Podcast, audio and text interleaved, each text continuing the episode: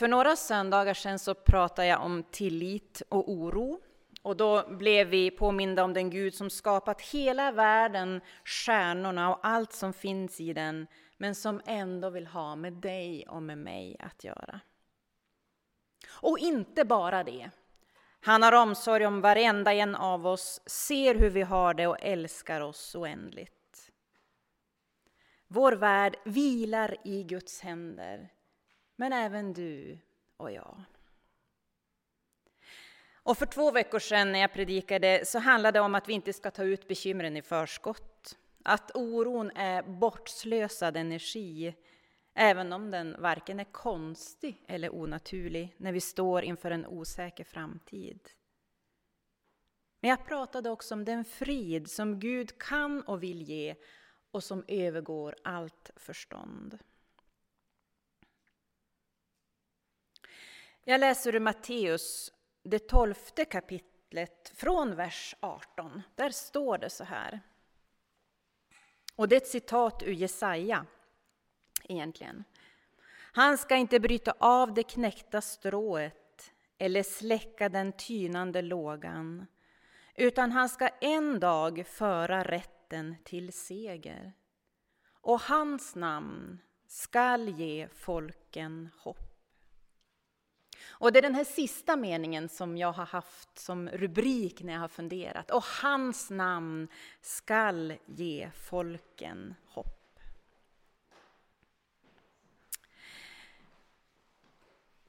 Jag undrar om du kan föreställa dig själv i en djungel. En tät djungel, en mörk djungel. Ljuden är okända, dofterna med. Det är en oländig terräng, det är snårigt och snärjigt, regnet hänger i luften och det är så fuktigt att det nästan är svårt att andas. Djur och växter känns fientliga, inte minst insekterna. Och prasslet alldeles i närheten får nästan hjärtat att stanna på dig. Det är skymning och mörkret sänker sig och du vet att här, här går det snabbt. Snart är det kolsvart om inte måne och stjärnor visar sig. Du vet det. Vad är giftigt och vad är farligt? Det lilla som du vet om djungeln, det hjälper inte alls utan gör dig bara mer rädd. Och du vänder dig om och upptäcker till din fasa att du är alldeles ensam. Vilken mardröm! Vad händer med dig då? Vad händer med mig då? Ensam i en okänd och fientlig omgivning så blir du och jag kanske alldeles först skräckslagna. Men när hjärnan vaknar till liv och man analyserat situationen så skulle jag tappa hoppet om räddning. Vilse, ensam, utan rätt utrustning och kunskap. Jag tror att jag skulle förlamas av hopplöshet en sån gång. Hur ska man klara sig? Och vad är det man behöver? Ja, men hjälp förstås. Men vilken hjälp? Natten smyger närmare, så ljus, skydd och mat. Det är det första du tänker på, tror jag. Och kanske att slippa Slippa vara ensam. Men skulle det räcka? Till en början kanske, men inte särskilt länge. Du och jag behöver någon som har varit där förr. Som hittar ut, som vet vägen och som kan leda dig förbi de värsta farorna. Och djungeln, det är ju förstås en talande bild för det som i någon mån är okänt, nytt och skrämmande. Vad består din djungel av? Är det hopplöshet och uppgivenhet? Är det kanske ovisshet, ensamhet? Är det rädsla? Är det oro? Är det sjukdom eller kanske arbetslöshet? Eller kanske du tänker på vardagens djungel, den nya vardagen som har sina alldeles vanliga krav och utmaningar men som ändå inte är som vanligt. Kanske känner du inte riktigt igen dig och då kan man känna sig vilsen. Han ska inte bryta av det knäckta strået eller släcka den tynande lågan, utan han ska en dag föra rätten till seger. Och hans namn skall ge folken hopp. Knäckta strån och tynande lågor, nog kan de, beskriva, de orden beskriva känslan i djungeln. Vem skulle inte bli knäckt? Vem skulle inte känna sig som en tynande låga? Men texten handlar om hopp. Och hans namn ska ge folken hopp. Och namnet som det talas om är Jesu namn. Ja, men vad är det för märkvärdigt med det då? Kan man undra. Men tänk efter, vilka personer litar du på? Vilka röster lyssnar du till? Är det Anders Tegnell kanske? Eller nyhetsankaret på Aktuellt? Stefan Löfven? Eller någon högtstående teolog? Eller ja, vilka röster lyssnar du till? Och hans namn ska ge folken hopp. När du knäcks av omständigheter, inre eller yttre, när du är som en tynande låga, när du är i djungeln och inte känner igen dig, det finns ett namn i världen som kan ge djupt och verkligt hopp. Och det är Jesus. Jesus betyder Herren är frälsning och kanske skulle vi säga idag Herren är räddning för att förstå det lite bättre. Men vad är det för märkvärdigt med Jesus då? Jo, det är faktiskt så att Jesus har varit i djungeln i din och min verklighet. Gud blev människa i Jesus Kristus för att vi skulle kunna förstå och lita på att han på djupet vet hur vi har det. Oavsett hur våra omständigheter ser ut. Jesus kan ge oss hopp därför att hans ord inte bara är något slags teoretiskt resonemang utan det är fast förankrat i korset med blod, svett och tårar.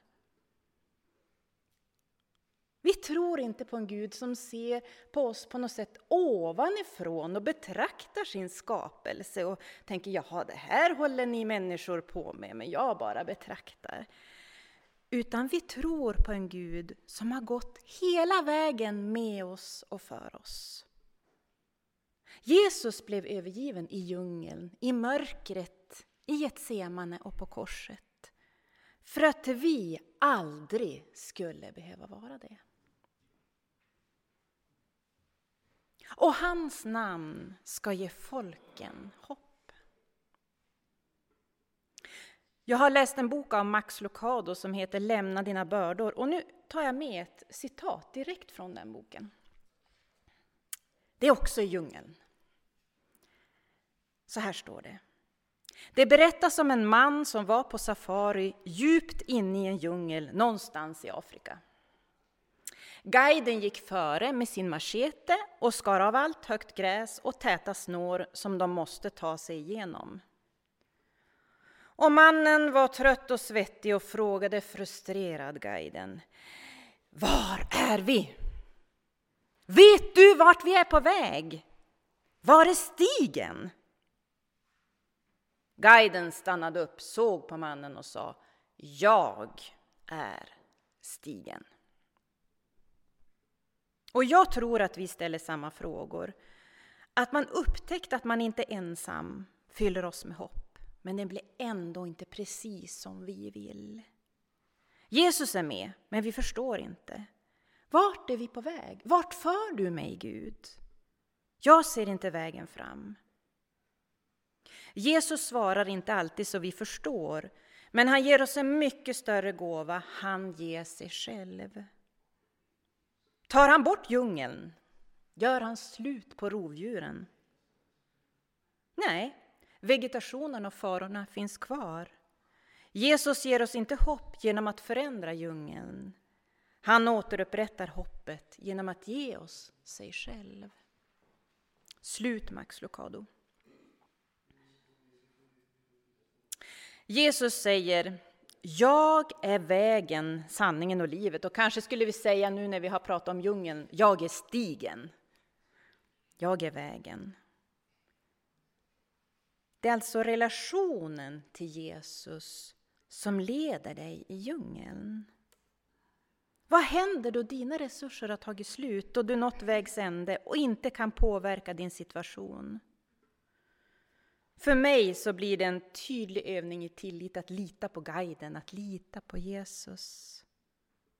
Jesus som har varit där förr, som kan stigarna och har macheten i handen. Och Jesus visar inte på vägen ut ur ditt livs djungel, han är vägen. Han pekar inte med handen och säger där ska du gå, utan han går med, han går bredvid. Och ibland går han som bakom på något sätt. Han är vägen. Och kanske märks det för stunden ingen skillnad. Men skillnaden är enorm. Du går med någon som på djupet vet vad din djungel består av. Lita på honom, luta dig mot honom. Han lovar att ingenting kan skilja oss från Guds kärlek. Och det han gjorde på korset, det är garanten för det.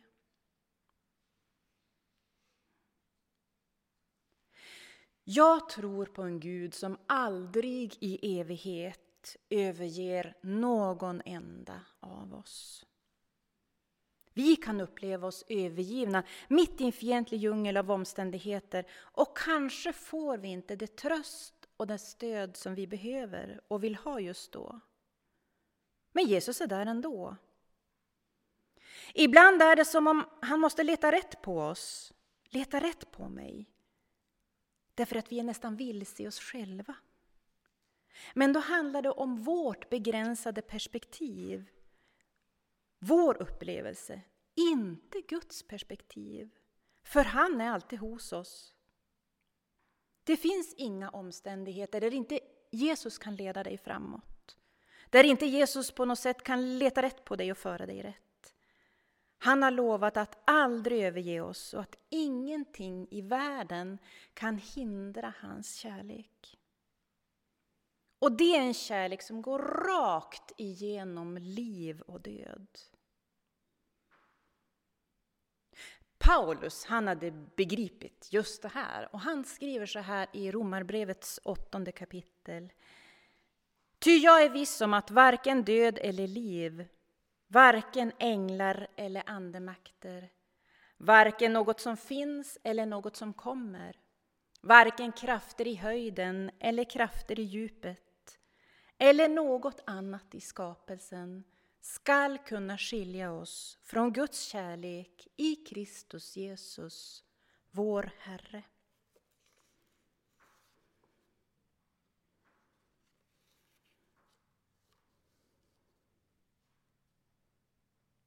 Plötsligt en dag kom han gående där på ängen. Jag såg hans mantel fladdra. Jag kunde inte ta min blick från honom. Tänk om han vore min herde. Framme vid grinden stannade han, tittade mig intensivt i ögonen och sa Jag är din herde från och med idag. Du är friköpt, sa han sedan och visade sina spikhålsprydda händer. Inte förstod jag det då, och inte förstår jag det nu, men tacksamt tog jag emot friheten. Han lyfte upp mig i sin famn och började att gå. Under ett träd stannade han, satte ner mig på marken och sa Kristina, du är min. Ingenting kan skilja dig från min kärlek. Det blev tyst en stund och sen sa han igen Ingenting kan skilja dig från min kärlek. Ja, så var det då. Men nu, jag sitter här i mörkret. Jag ser ingenting. Jag hör ingenting. Övergiven, ensam. Hur hamnade jag här? Var allt bara en dröm? Jag förstår inte. Jag kan inte höra din röst. Eller vill jag inte höra din röst? Varför är det så svårt att följa dig? Svar på frågorna, det fick jag inte. Men herden som sökt mig överallt tog mina händer, kysste dem ömt och sa Äntligen, där är du. Och sen sa han Kristina, har du glömt?